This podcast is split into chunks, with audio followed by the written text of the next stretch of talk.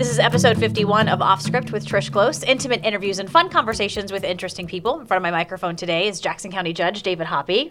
Hello, Judge Hoppy. Hello. Good Uh, morning. good morning. You said this is so appropriate because you are 51 years old, That's correct. and this is episode 51. Absolutely. How perfect! It's pretty perfect that you're here today. It's symmetrical. Good.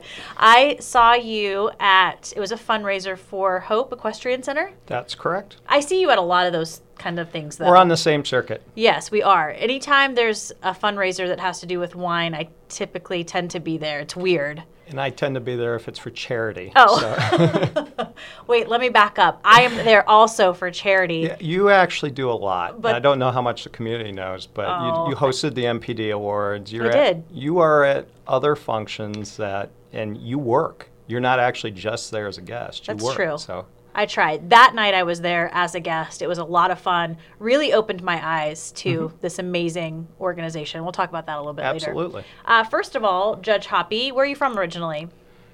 That's a good question. Where am I from originally? I was born on a naval base during the Ooh. Vietnam War. Wow. Yeah, my father was an officer in the Seventh Fleet. The headquarters is in Yokosuka, in Japan. So you were uh, I was, born in Japan? I was born in Japan. Yes, I did not know this about you. yes. I was born in uh, 1967 in Japan at the Yokosuka Naval Hospital, and then um, my father served his time as a, a. I think he left as a lieutenant junior grade in the Navy, Mm-hmm. and then uh, we came back to the United States. I mainly lived in um, Michigan as Okay. a youth. Um, I think I was there from basically six months to about 12 and a half, maybe 13. Okay. Where were your parents from originally? My parents are from uh, divergent places. Uh, my father grew up in a small place called Frankenloose Township, which is really Bay City, Michigan, Okay. in a small neighborhood outside of Bay City. My mother grew up in uh, Solvay, New York, um, basically um, Syracuse, New York. So she's Oh. from central New York, he's from Michigan. They met, I believe, if I remember the story correctly, he was at OCS or Officer Candidate School in uh, Newport, Rhode Island. Okay.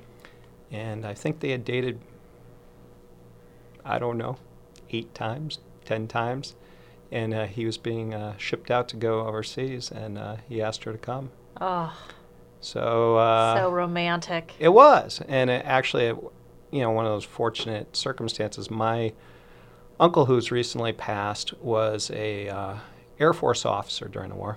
Actually, he retired as a major in the Air Force, and he was flying planes during Vietnam. Wow. And he was based in Japan, so my aunt Phil was living there um, with my uncle Joe and their kids. So she moved over there Okay. in, I think, 1965. a lot of military folks in your family. Or Yeah, at that's least just two. that generation. yeah, that's just that generation. Oh, really? so, yeah. More? So in previous Well, I have generations- another one coming up where my son, um, I don't know if you know this, he was, they featured on the paper, he Okay. got the Naval ROTC scholarship. So he's at the University of Michigan right now Wow. on uh, a NROTC scholarship. What's his name? Alex, Go Alex. Yes. That's fantastic. Proud great papa. kid, great kid, Fantastic. fantastic. Okay, so you grow up in Michigan? Was that like childhood yeah, for you? kind of, sort of. I'll, I'll say I'm kind of an East Coast person growing up. I uh, spent my first, like I said, 12 years or so in Michigan. Mm-hmm. And then my father worked for IBM at the time. Oh. Yeah, which also, instead of International Business Machines, stood for I've Been Moved. so Mm-hmm. we were uh, transferred, or my dad got a good job in Boston and working in the office there. So uh, we moved to a small town outside of Boston called Acton. And I don't know if you know that area at all. It's the town next to Concord Okay. from the Revolution. Okay. Okay. mhm, Yes. Concord. Yes. Okay. History coming into all play. right. Yeah, Acton, yes. Mm. Acton is the town right next door to Concord. Okay. If you live in Boston, how do you say Acton? Is there a funny way Just to say it? Acton. Oh, that's boring. You could say Concord, Boston. There we go. Mm. Peabody, Worcester. Yes. Yeah, okay. I, I couldn't do the whole thing if I, but I love it. You know, you being um, so East Coast, that makes a lot of sense now to me okay. because when you we'll talk about because you worked for the district attorney's office here in Jackson For many County years, for many yes. Mm-hmm. years. Um, I bugged you for many years as You a did. reporter, and you were very East Coast with me. Sorry. um, You got well, not to defend myself before we get there. Uh, Defend, defend No, away, No, apparently Your we'll Honor. get there later. You want to go through my life before we get there. but uh, y- there were I, reasons. I, I had reasons for not being so forthcoming or open on child abuse cases in particular. for sure. Okay. Yeah, no, So I we'll get, get there. that. We'll get I, there. I'm not blaming you at all. You have to tell, especially a reporter like me. I had to hear no sometimes. You know, it couldn't I'm always very be good a at yes. saying no, actually. you are. Yes, you are I, very I'm good. Um, pretty much an expert at that, especially now that I'm a judge. Yeah. So you moved around a lot then. Yeah, well, I wouldn't say a lot. Um, I think we lived in Dearborn for the first five years, and we moved to a place called Troy, which is right across from Birmingham, Bloomfield Hills, outside of Detroit. Very nice place. Very nice Okay. place.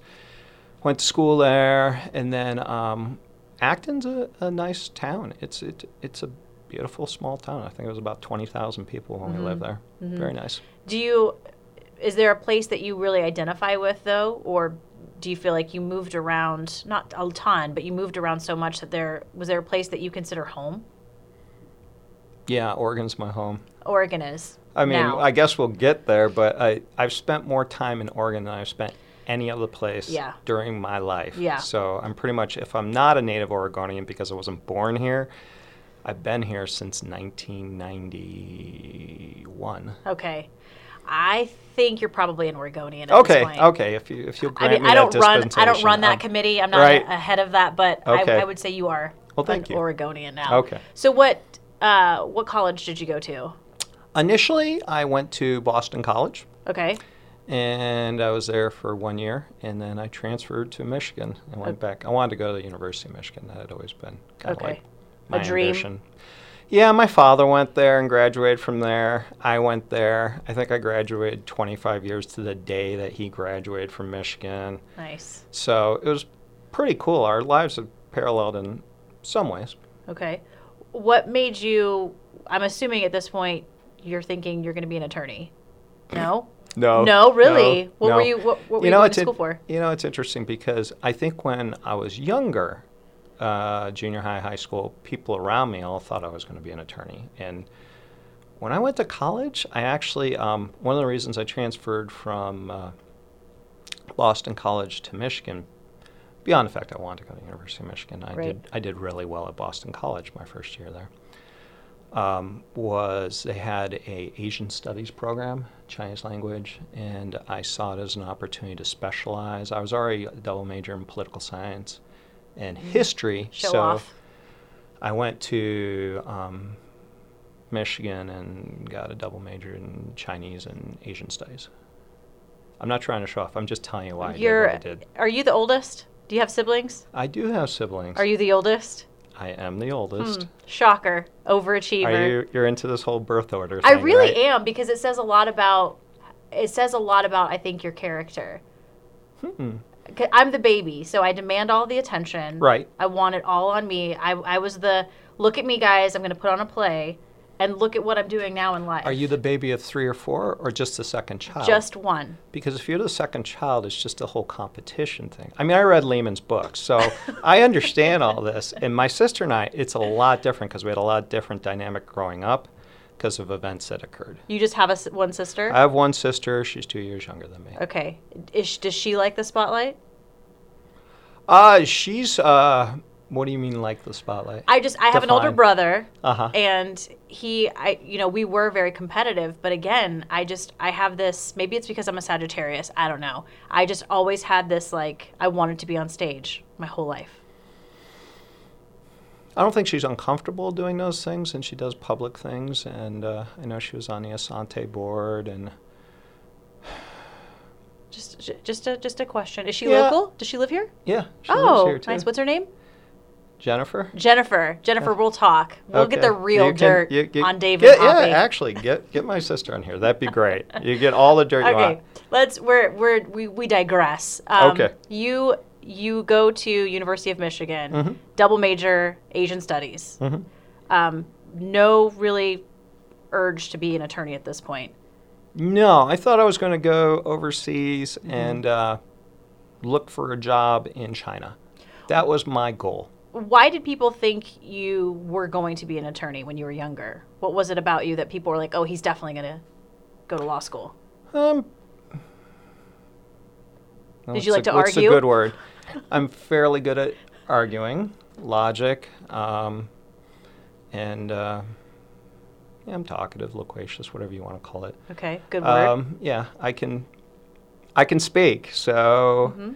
I think they thought, based on my demeanor, my disposition, that I would make a good attorney. Okay, like did you do debate team or anything like that in high school? No, I think it was just a matter of um, we were really heavily tracked back then. Um, I went to Acton Boxborough Regional High School, which was amazing school. Mhm. It w- at one point, it was selected as one of the top 50 high schools in the country. Wow. Yeah, it was great. It's a great place. I'm sure it's a great place now. And I had some great teachers growing up. Absolutely fantastic teachers. Um, so, you know, freshman year kind of was re- like a review for me going to college because Nice. my high school was so good. Well, That's I, good. you know, it's kind of unfair, right? You're competing with kids who didn't go to great schools. and- Sure. So I've always looked at it from that perspective as well because, you know, what's fair, what's not fair. Um, you know, just my, I think the way they, they saw me handle myself and talk in class and my verbal abilities, I thought, oh, he'll be an attorney. Maybe Okay. my personality. I don't know. That makes I mean, I look sense. back at my high school yearbook and it, they're all talking about me being a lawyer or a judge. I mean, How that's the funny. Oh, yeah. That's funny. So what switched for you then? Because you were going for Asian studies. Well, what happened, I think, was I went into um, the University of Michigan and I started taking classes in Chinese language, East Asian history, um, just literature. Awesome, th- awesome classes taught by some really great professors. And I thought, you know what? I think China's the next big opportunity. I was actually reading books back then about how China was going to open up. Y- Um, Deng Xiaoping was the leader of China at the time. This is all pre 1989, or and includes early 1989. I thought this was going to be a great opportunity. Mhm. I'm going to hit this wave. I'm Okay. going to go there. I had worked um, at Alliant Corporation. I had worked at um, Wayne Corporation back when they were doing imaging systems in Lowell. So I had a, a fairly decent background in some business. It's not like I was taking a lot of business classes, but I thought, you know, they might want someone like me over there, and Sure. I get in and okay. So- so I, I, right after graduation, I think I was home for a week or two. I literally said goodbye to people, like I'm probably not going to see you again, kind of thing, because I'm moving to Asia. I'm going to Asia. I mean, it's eight, 1989 too, so it's not like we have cell phones or anything like that, where you're texting people constantly, or you know, oh, I'll pay a f- five extra dollars so that I can do this. I thought I was going to be writing letters to people, and Uh-huh. that was it. That was the limited amount of contact I was going to have. Maybe come back once a year. okay. So um, I went there. I was in Hong Kong, um, right on the harbor. It was amazing. A great place. I was staying with um, a business associate of my father's, and we went to mainland China. And I was in um, a place called Guilin, and I don't know if you know anything about Chinese tourism. I don't. Okay, well, if you ever see the pictures where they have the awesome looking places with like the verdant or the um, the green covered um, stones and the beautiful river coming through. Yeah. Okay, in Guangxi province, that's called Guilin. It, it's it's a great place. Okay. but it also has a, a, a city there and a, and a university. Guangxi Dashui is uh, the university that's there. So I wanted, I went there on a trip, and uh, I was looking to get a job in uh, mainland China, like to talk to the university there, make contacts, that kind of thing. You're how old? I'm 21 years old. Wow. I've graduated from Michigan with my degree, and I'm thinking I can do this. And uh, while I was there that weekend, specifically Tiananmen Square happened. Oh wow. Mhm. Okay. So that changed things for you. Yeah, dramatically. Actually, I was at the university at protests when the Chinese military was coming in. I remember that. Crazy. That was kind of crazy. What'd you do? We left. You left. We went back to Hong Kong. And uh, when we were in Hong Kong, we realized they were worried that nobody was going to know that um, this had occurred, wanted us to tell the world, blah, blah, blah. As far as, you know, but I didn't know the extent of the, the massacre. Uh, thousands of people killed, all of that. Um, but um, when we got back, it was everybody knew Well, what sure. had happened. Yeah. I mean, you can't suppress or hide something like that. So I was f- fairly bitter at that time, to be honest. Um, I thought I'd basically wasted my college years. And uh, I uh, tried to make lemonade out of lemons. So I went to their arch enemy at the time, Taiwan, Mm-hmm. and I flew to Taipei maybe four weeks later. Okay. I went to Taipei and lived in Taipei and taught English there. How long? I think I was in Taiwan for a little over a year. Okay. And then you came home? No. No. what happened next? Well, I think it's more what happened during. So I was uh, going to Shirda, which is their um, teacher's college there, and working on my Chinese skills. And then um, I was teaching at LTTC in Taida, which is their national university, which is a great place, nice university there in downtown Taipei, just fantastic.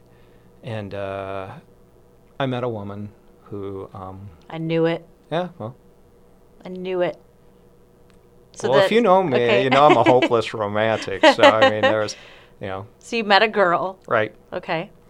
And she was a graduate student from France, and uh, I uh, ended up. Uh, I could I could speak some French. I wasn't. I had studied it in junior high and high school. It wasn't the language I wanted to be speaking. I Mm-hmm. Sure. thought I was going to speak Chinese the rest of my life, right? Right. So Mandarin, at least, and uh, so I ended up following her back to um, Paris, and we lived in Paris for a year while she was attending graduate school. Well, that's Dauphin. romantic. Oh my gosh. that was pretty cool. Uh, we, uh, I, don't- you've heard of the Bastille? Yes. Okay, so we had an apartment maybe a block and a half away from where the new opera is for the Bastille. Hmm.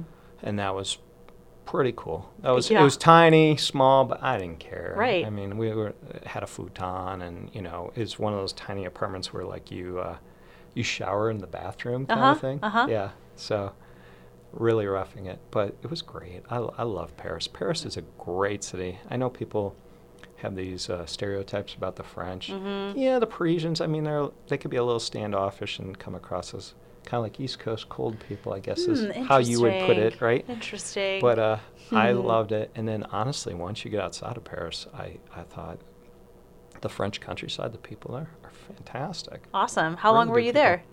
About a year. A year. hmm Then what? Matter of fact, I think I flew in on my birthday and I flew out on my birthday in July. Awesome. Yeah, it In was July? kind of like a parallel thing. I'm trying to remember if it had to do with the airline tickets and whether or not you had to Mm. do it a certain within Okay. a year, that kind of thing. Okay. So then what? What came after Paris? So, um, well, while I was in, um, you accuse me of showing off. You know what showing off is?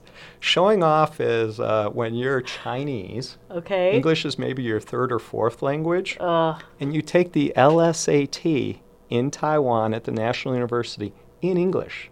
That is showing off. That is so smart. That's scary smart. That is those scary smart. those students were amazing because it's a tough test well, yeah. it's a tough test for normal native speakers to take. You know, if you end up in the top 10%, you're like, I'm golden, great, thank you. You know, but I'm with people who probably speak Taiwanese plus Mandarin, maybe another dialect, and English is, and they're taking the LSAT in Taiwan, in Taipei. I'm there doing it. yeah, it's a total hair flip moment. So right I do there. that, and uh, because I had done that, um, the guy who was the um, dean at uh, Lewis and Clark sent me a letter asking me to apply to Lewis and Clark Law School in Which- Portland. yeah, which I was gonna say is an Oregon school. I'd never been to Oregon. Crazy. I'd never been to the Pacific Northwest. Wow. I think the farthest n- north I'd been. I'm trying to remember if I'd been to San Francisco at that point, or if it was Los Angeles was the farthest north I'd been on the West Coast. I'd never. It was sight unseen. So he, is a professor, asked you to take. No, no, no. The dean of the law school, who also was a professor, Okay. professor of constitutional law, Dean Cantor, Steve Cantor, really nice guy. Um, they were starting up a program, and uh, they had hired a guy. I think his name was Mark Seidel. This is this is a long time ago. This is like 27 years ago. It's forever ago. It's forever ago. It's decades ago. But anyways, um, yeah, back when you were in junior high. yeah. Yeah. So um, he wanted me to apply because they had hired a guy who had experience in East Asian business type law, and he was going to be an assistant professor, and they're going to try to get an international business program going. Okay. So I'm taking the LSAT in Taiwan. I'm listing that, you know, I've got a Chinese studies background. So they're thinking, you know, maybe he'd fit in our program. So I'm thinking it's usually a pretty good sign when the dean sends you a letter. So I was like, yeah, I'll apply. Okay. So I applied And you got in. and I got in. And so on to Oregon you go. Yes, I did. Does your girl come with? Didn't work out. It didn't work out. Didn't work out. Hmm. She stayed in Paris? She did. Oh man, that's kind of heartbreaking, David Hoppy. Do you s- have you stayed in touch with her at all? No. No. Aw. That's really that's very sweet and romantic and heartbreaking all at the same time. So you say bye, see ya. Did she not want to It come was to a little Oregon? bit different than that, but I mean, I don't want to get too personal here. Nah. So, okay, moving on. I I'm, I mean, that's obviously I've been married for 20, I'll be 25 years. That's Right. a different part of my life, right? but still, you had this relationship in in Paris. I don't know. I'm just. Anyways, we'll move well, on. I had a life pre marriage. I mean, Exactly. That's my point. That's my Okay. point. What's cool is it's not that I, I, how do I do this? I met someone who I had dated when I was back in college, and she's you know she's married for 25 years. I'm married for 25 Right. years. We have a kids and family, the whole bit. But she's a professor down in uh, Las Vegas, and it's just great reconnecting with her and talking with her because Yeah. we have this common background, and. Uh, Talking academics and things about academics, maybe the law. It's I kinda think neat. that's my point. I've had relationships where I don't ever want to see that person ever again, Mm-hmm. ever. And then you have those ones where, yeah, it is nice to sort of reminisce and, you know, because you probably most likely had this friendship with this person, not just a relationship. So I, I absolutely get it. I mean, I think not taking away anything from the relationship that you're currently in. But Right. yeah, you do have those relationships in your past that they'll always be a part of your life because you had this special moment somewhere in time, I guess. is somewhere where- in time. Yes, on somewhere- Mackinac Island, somewhere in time. There I was. I've Okay. been there too. It's great. Been where? the Grand Hotel Oh. at Mackinac Island. Okay. Good nice. movie. Okay. So you moved to Oregon. Yes, moved And- to Portland. Okay. Moved to Portland. How long were you there?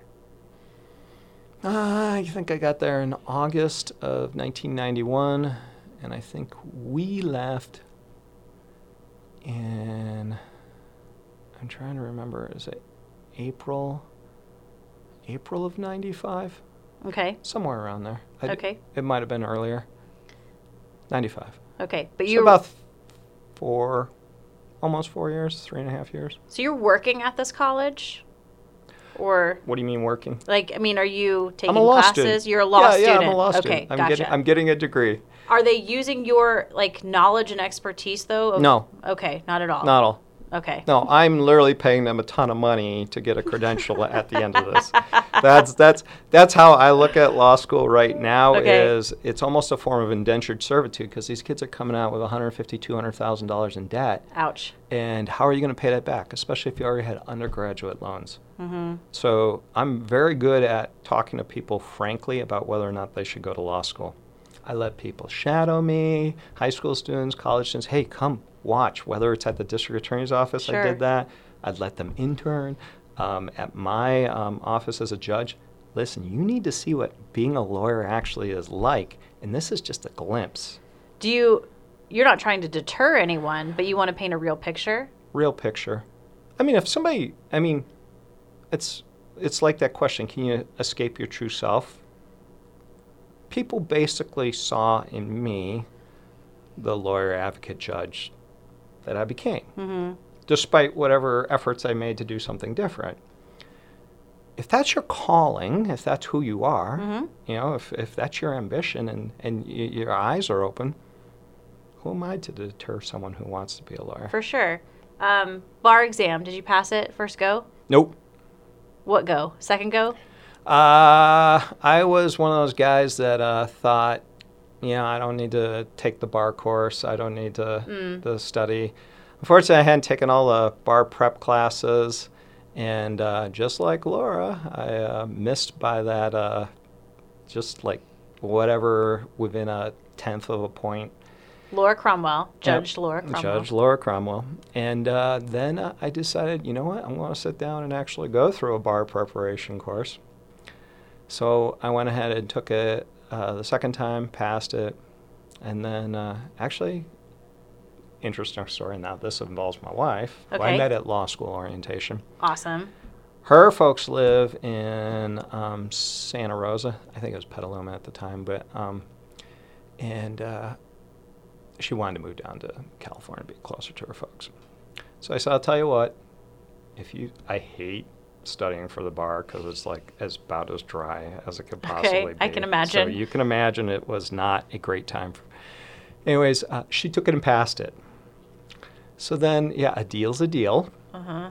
So I literally sat there with the California materials, with the cassettes and the prep materials for the Barbary. Went into our little tiny study we had in our little 800 square foot home Uh-huh. and uh, studied for hours a day and took it and passed And the passed it. California bar. Okay. So, how did you get to Oregon then? I mean, you've already been in Oregon, but you moved down to California? No. Oh. So what happened is after law school, there was a man, an attorney who's still an attorney, very nice guy, Doug Osborne in Klamath Falls, who agreed to hire both of us. Oh, okay. For the district attorney's office No, or no, a firm? No, no. Uh, There's, there's a long story. But anyway, so Candy and I both got jobs there. I In ended Klamath up Falls. passing the bar. Okay. And initially, um, I got part of the public defender contract. Public defender. I was with the Klamath Defender Services How long were you there for? three or four months. And then uh, what happened was, I was also, I'm trying to remember if I was the city attorney for Chiloquin at that time. But uh, what happened was the district attorney, Ed Caleb, wanted to hire me on. So, um, and Judge Beasley was kind of helpful in that regard too, because I think he liked my work and uh, they were good friends and uh, I remember Ed Caleb. great Great guy. Great guy. Great Super guy. I fun. can't I can't speak highly enough of Ed.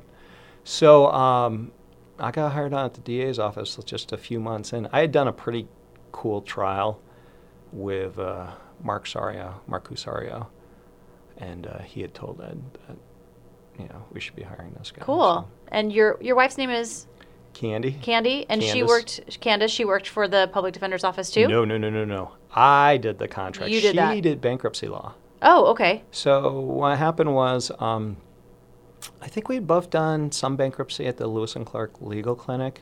I'd done legal clinic a couple times. I was, I wanted to be, I mean, I wanted to be litigator Mhm. kind of. Um, and she uh, was really good at it. She liked it. She was good at it. And uh, eventually, she got offered the uh, position of bankruptcy trustee. Fantastic. Yeah, So- that was fantastic. What brought you to Jackson County then? So she had the bankruptcy trustee position, and uh, what happened was um, she wanted to move, Mm-hmm. and she didn't like. Uh, I don't want to put it that way. Klamath Falls was not for her, Okay. It's not for everybody. right? Southern Oregon's not for everybody. But it should be. 'cause Southern Oregon's awesome. It is pretty It is fabulous. the best place in Oregon. It really is. by far.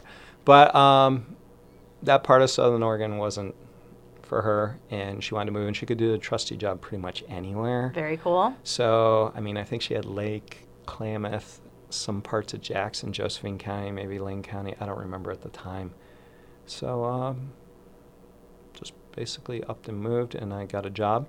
I actually worked here for Dennis Richardson for a few months. Oh, really?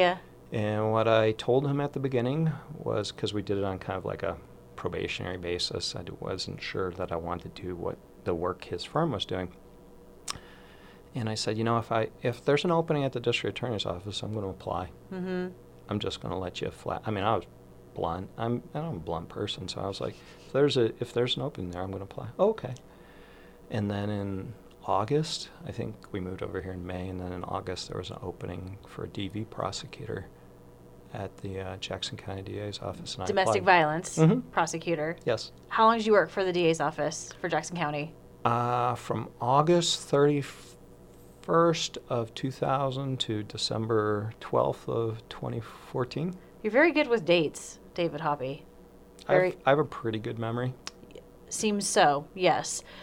In the district attorney's office in Jackson County, you're handling, did you handle all domestic violence cases for No. the entire time you were No. there? Okay. Matter of fact, what happened was um, I don't know if you remember Matt Chancellor. I do. Okay. So Matt was DV prosecutor at the time, and he um, wanted to stay in the position another year. I wanted to get into it right away because I was worried about what did end up happening. So it got to be another year, and I'm like, hey, I, I need to get in there. That's what I was hired for. And then uh, I finally got it like in October, I think, October f- 1st of 2001 and got in there to be the DV prosecutor.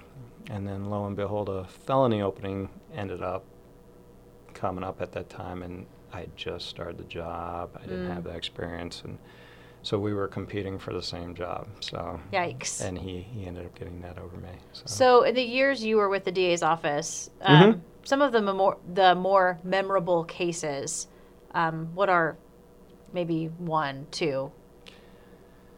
What's one that really sticks out for you? well, it's well, kind of. I think Lisa and uh, Laura have stolen my thunder on some of this stuff. right? Really? Well, because you asked uh, Judge Greif.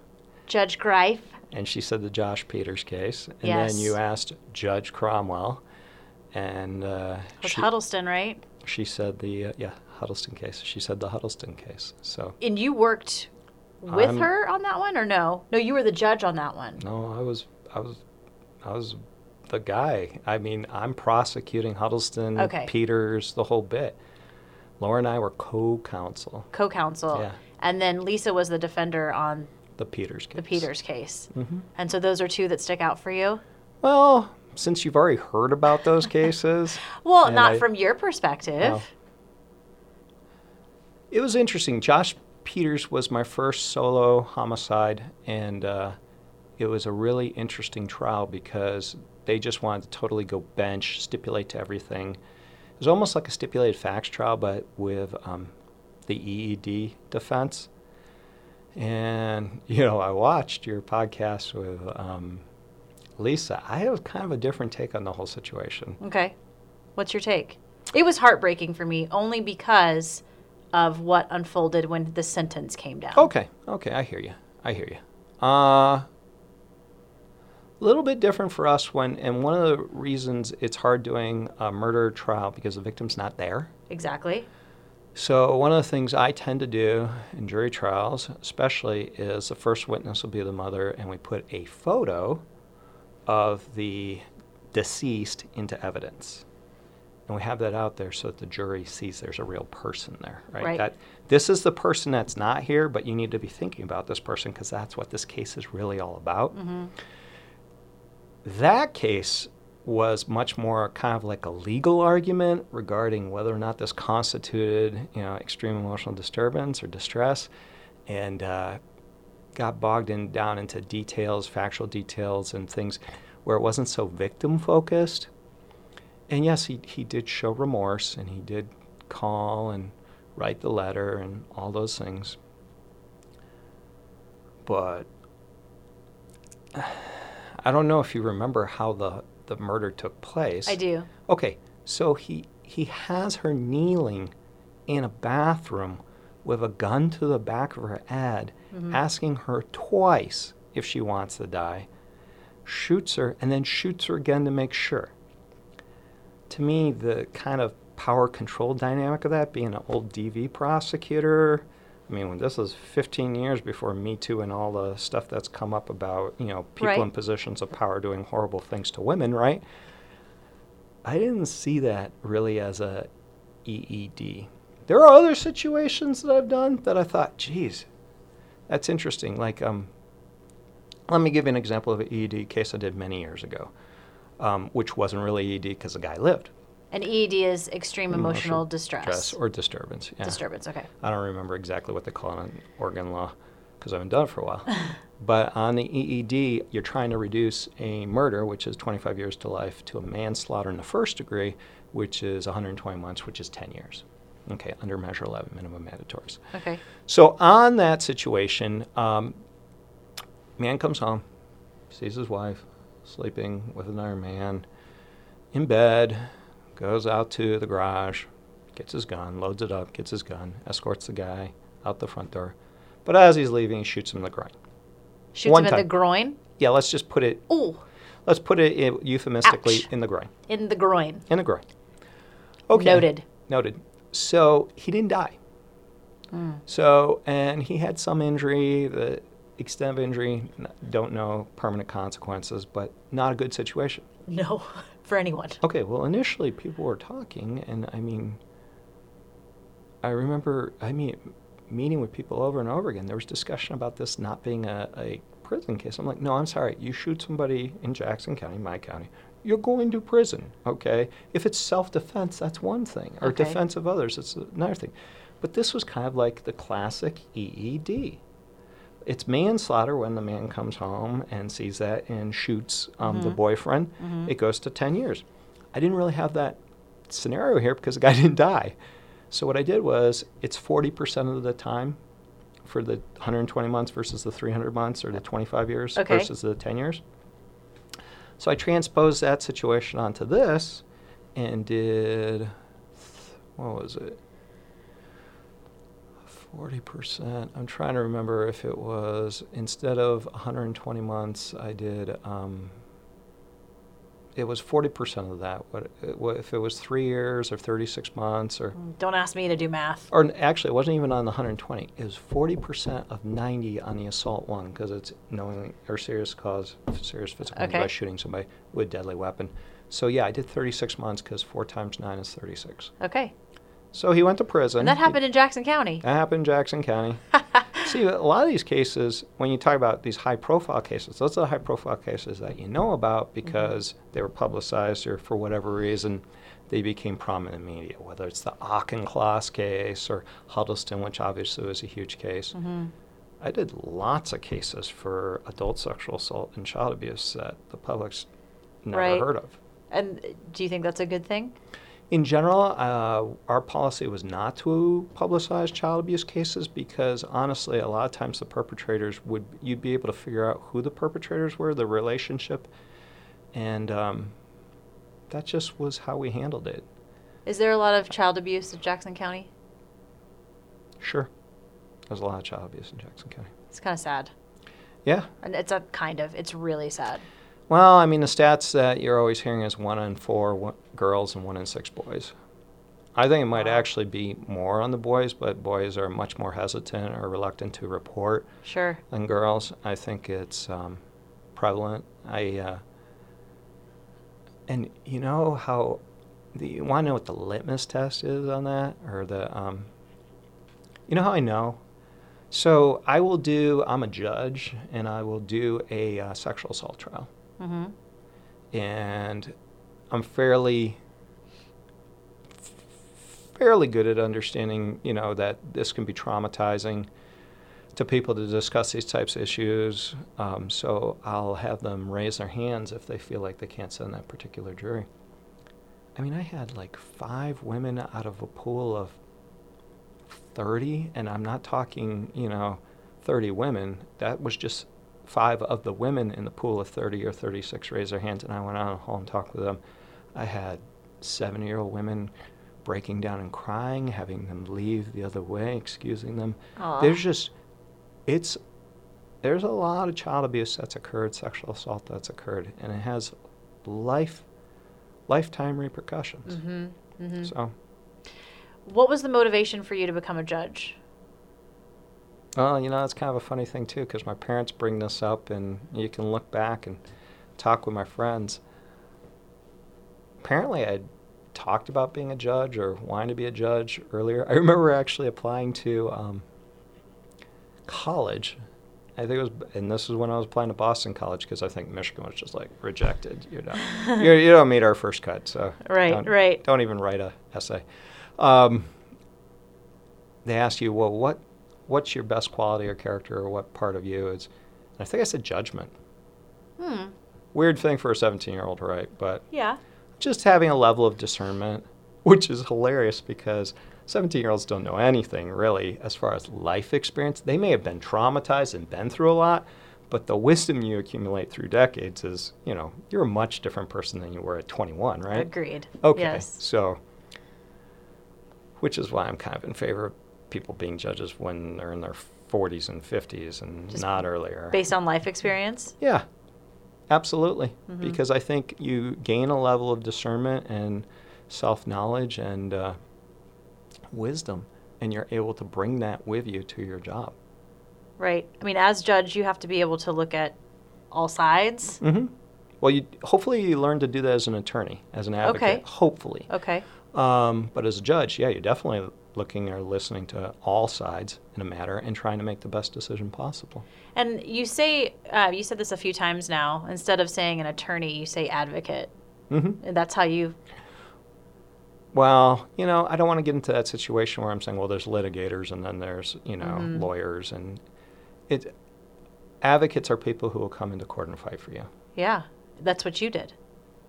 That's my career. Mm-hmm.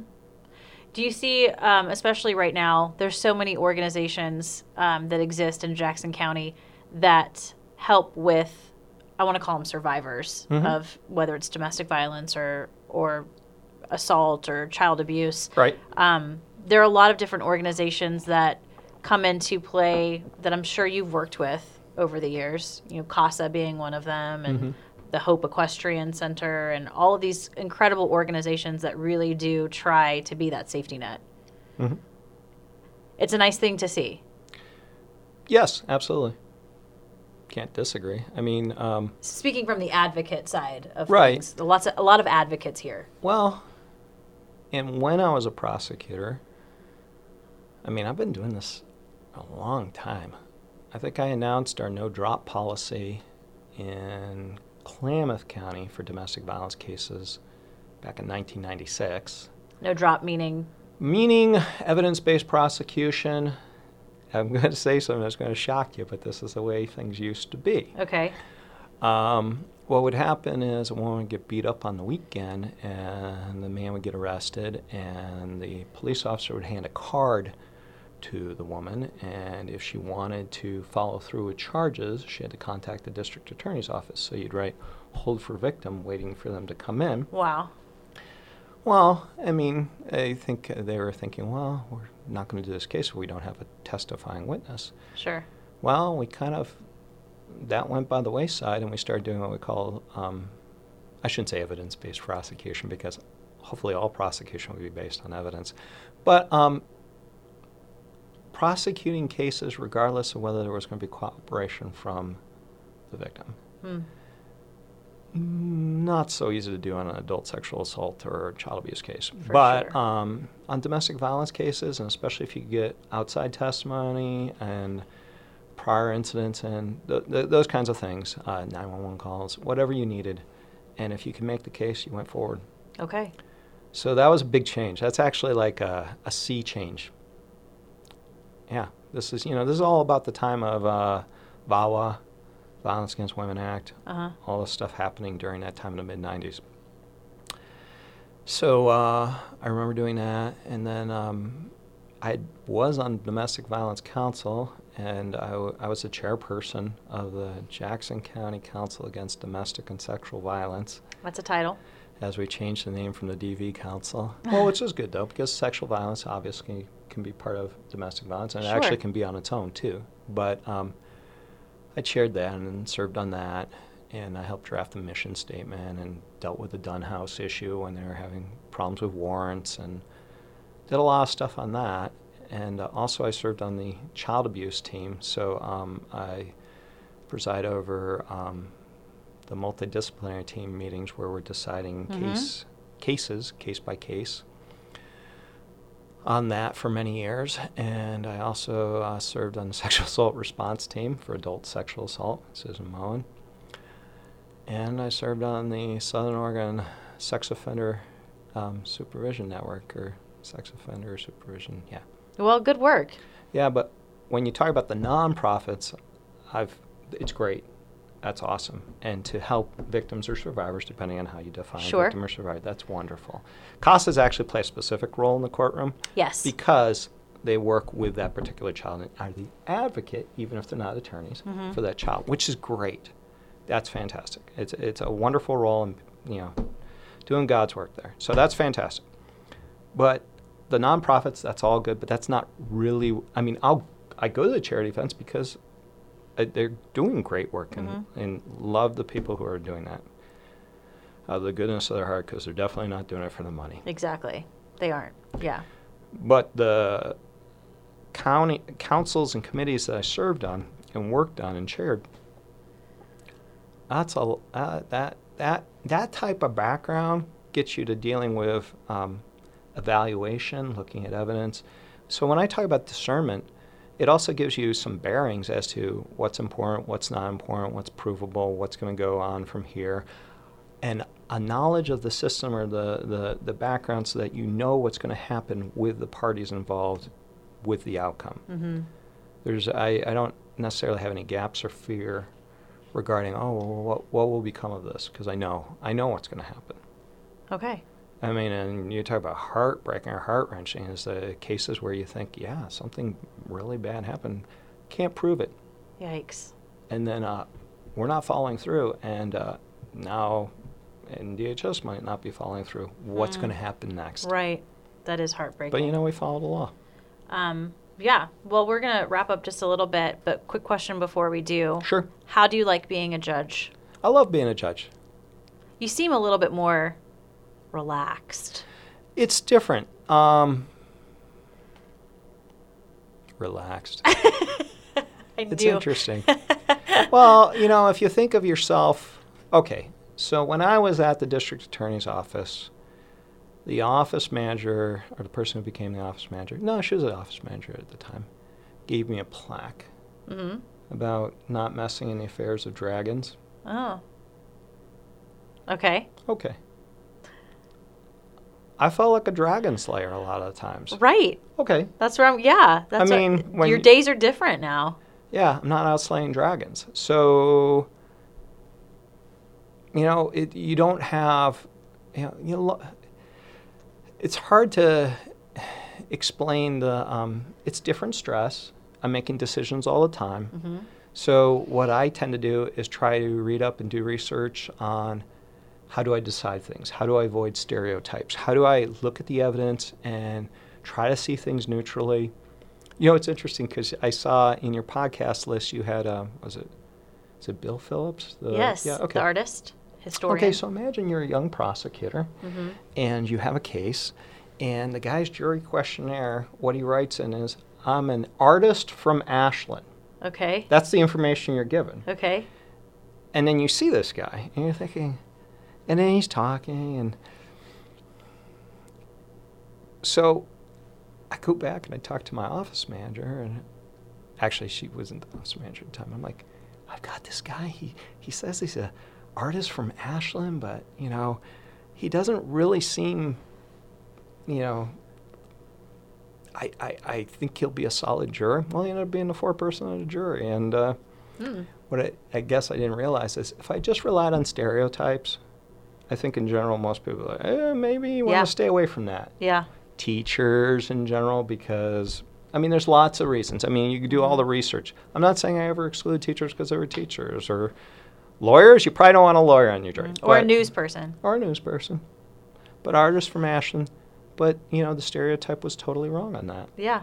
That's. and he is a so i try you know i read Don, daniel kahneman about thinking fast and slow try to avoid the reflexive get into the contemplative mode Um, Uh-huh. my last uh, book i read was uh, annie duke thinking in bets about how we make decisions and Hmm.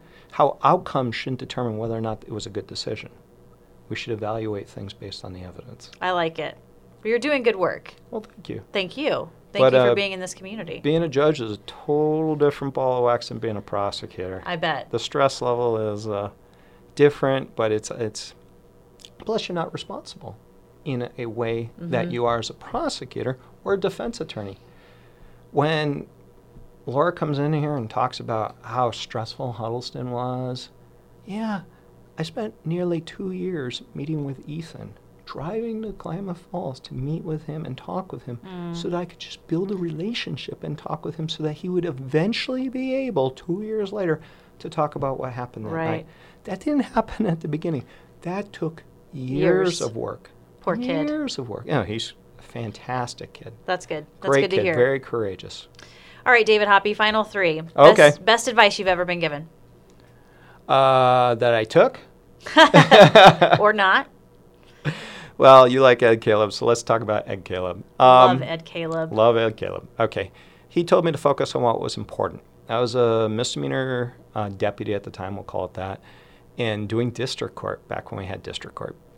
And uh, he said, you know what? There's only really two cases he, he said that were important the dualies, as he put them, the DUIs, Mm-hmm. and the uh, assaults. hmm Everything else, process, get it done, get the best result. Okay. But you need to focus on the person crimes and the DUIs. hmm So I pretty much took that advice to heart. And to me, he got me going the whole mode that person crimes are important. Well, drug crimes are important, property crimes are important. All these crimes are important. But when I got to the DA's office, I wanted to do domestic violence prosecution. I wanted to do adult sexual assault prosecution. I wanted to do child abuse prosecution. I volunteered for that. I knew there was an opening and asked the boss. And uh, specifically, I think I replaced Beth at that time as child abuse prosecutor in 2003. Oh. So I Thank- wanted to do those right. things. Thank you, Ed Caleb. Thank One of you, my Ed Caleb. favorite DAs. I just absolutely I miss that guy. Loved, Great guy. Loved. Larger chatting with than him. life. Let's put it that yes, way. Not only absolutely. six foot six, but larger than life. Okay, if you ever left this place, Southern Oregon, Mm-hmm. what would bring you back here? What would you miss the most? Uh, miss the most. Well, I've always said home is where the heart is. Mm-hmm. I like that. So my whole family's here. hmm Um, and I love it here. I really, I really do love it here. Compared, to, obviously, compared to Portland or to Klamath Falls, other places I've lived in Oregon. Um, this, I tell people, this is the land of milk and honey. if uh, my son, um, well, I have multiple sons. I have two sons, so I should say several sons. I, uh, if they end up moving to, I don't know, let's say San Diego, or someplace like that, and I'm done with judging, or Uh-huh. I've done my regular judging, I've gone to senior status. I would like to be there like my parents were there for the grandkids growing up. Mm. So I might leave for that purpose. If they move back here, though, I'd probably stay here or, or move back if I'd already moved. It- It's pretty much dependent on. I can, I mean, I've lived all over the world. I can live wherever I want, Yes. basically. And to me, freedom will be the ability to choose where I want to live. Mm-hmm. Mm-hmm. So, you know, if, luck- you know, hopefully I get elected again in uh, 2020, serve another six years, I'll have a serious decision to make at that time as to whether or not I, I, I want to retire after about 30 years of service to Jackson County or if I want to go for another six Awesome. years. But, um, or I could do Plan B retirement. So, hopefully we'll have the financial freedom so that we can choose to live where we want to live. It's a and nice be- idea. That would that's the plan. Well, go Life for does it. not always work No, out it as is doesn't. planned. But you always got to have a plan. Oh, Always. All right. Final meal, final drink. What would that look like? can I ask clarifying questions? Please. All Fo- right. These are follow up. These are district attorney style questions. I feel it. actually kind of more judge type Oh, ju- questions, right? 'Cause judgy you're trying- questions. you're trying to figure out what the person's actually saying or what they're actually asking you. Okay, go for it, Judge. Okay. Um, when you say final meal, am I alone?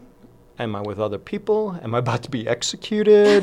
I mean, final meal has a, a c- connotation. I'm not exactly sure what you're asking. It's a good question. So I guess honestly, it can be whatever you want. I always feel like it's it's your last day on Earth, and hopefully, you are surrounded by people People that you love? You love. Okay, if it was a social event, Okay. sure. Let's say it is Social event. social And event. We'd probably all be at picnic tables with newspaper spread out and um, eating crab. I knew it. I knew it Well, was when I coming. was a youth, many, many, many years ago, um, we used to go down to Ocean City, Maryland for vacations, and we'd go crabbing in the bay. Mm, love And these it. are tiny little blue crabs. Uh-huh. And man, I must have had tiny fingers at the time because if you've ever seen the blue crabs, there's not much to no, them, right? they're, they're s- they're small. I would like get every speck of meat out of those blue crabs, and I Mm. was one of those kids that would just pile up the meat. You know, you would go on to the next Oh. crab. Oh yeah, and so, and then I never even had a Dungeness crab until I was 20 years old, and then when I moved out here, I'm like, these are great. This is amazing, Mm-hmm. and Yeah. it's mostly meat, so picking it's not very hard.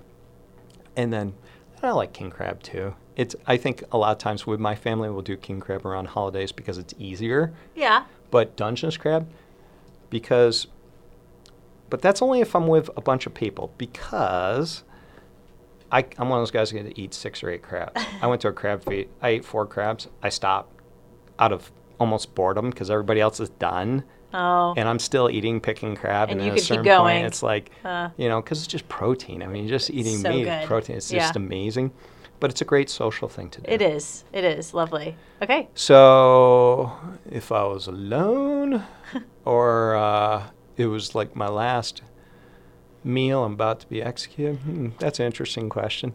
Um, you know, part of me when uh, the president of France, uh, Francois Mitterrand, when he was going to die, he had a like a grapefruit-sized tumor in his abdomen, and he didn't want. He just wanted to die. He just didn't want to do anything more. So um, there's this great Esquire magazine article about his last meal. Okay. I think one of the reasons they did the article is he ate this forbidden bird. It's this tiny little bird, and they cook it up, and you have to actually wear like a veil while you're eating it because it's a sin to eat this particular bird. All Never right. had it. I have no desire to eat illegal foods. Okay. Same. Okay. but one of the things, and it had oysters and all these other things. My wife and I were kind of like perplexed. He had a roast capon. It's a male chicken kind of thing that's popular in France.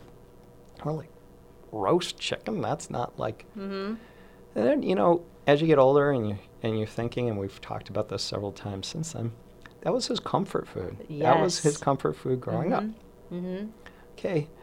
I had lots of my my mother could cook. My wife's a great cook. She's awesome.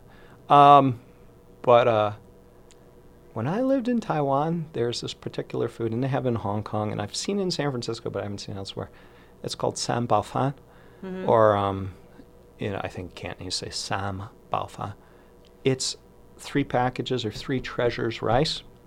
So I don't know if you've been to San Francisco Chinatown. You're walking by and you see all the roast ducks hanging and the roast pork Yeah. and the roast chickens. Uh huh. Okay, you can usually go into those places and say, "I want sambafan," and uh, they'll bring, um, they'll chop up a piece of pork, a piece of duck, Mm. and a piece of chicken, and put Yum. it on the white rice and give you the sauce. Fantastic. And that, that to me, in a way, is comfort. food. Comfort food. So drink.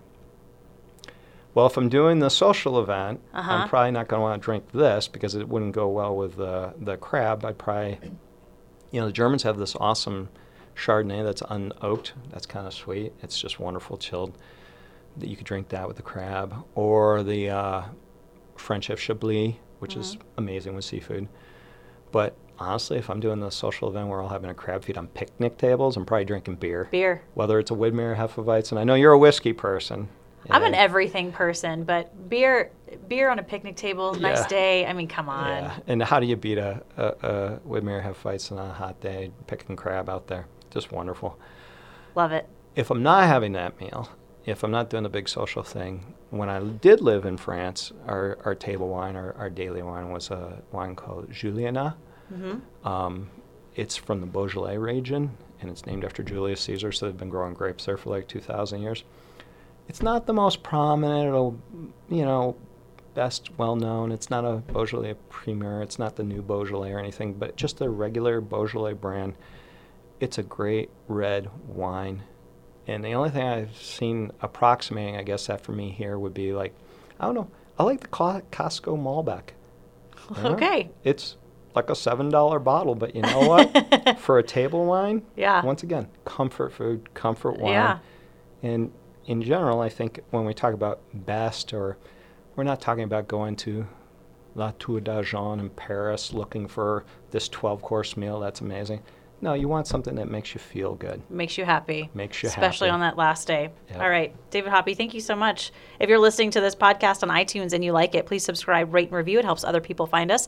We're also on Google Play, Stitcher, and you can ask your Alexa app to open off script. You can check out the video portion of this podcast at ktvl.com. Just click on features and then off script. Once again, Jackson County Judge David Hoppy, thank you so much for being here. Thank you. Appreciate it.